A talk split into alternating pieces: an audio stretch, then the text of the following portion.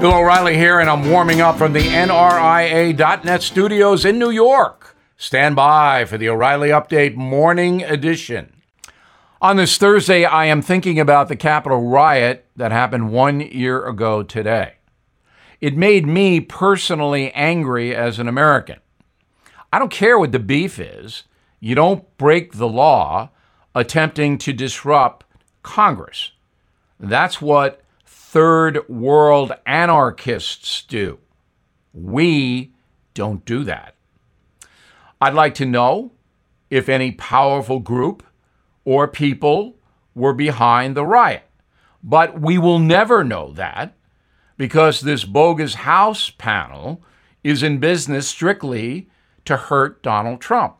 They don't want to know the truth.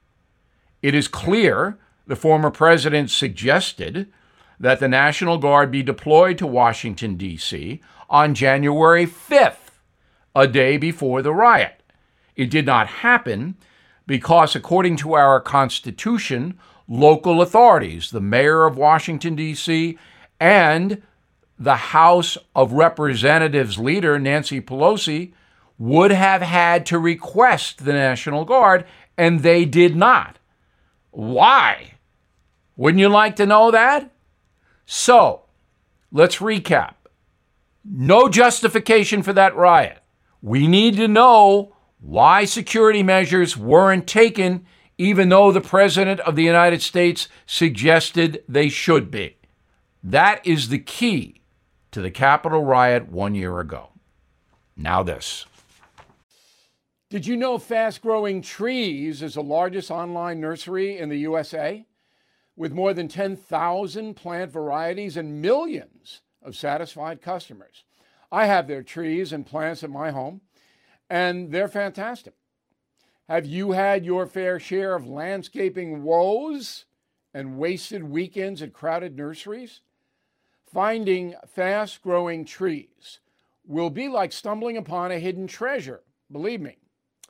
With fast growing trees, it's different from fruit trees to houseplants. They have it all delivered right to your doorstep. Plus, their plant experts are always available for advice. And here's the best part this spring, they have up to half off on select plants. And my audience can get a extra 15% off by using promo code BILL at checkout. So please go to fastgrowingtrees.com, use promo code BILL at checkout.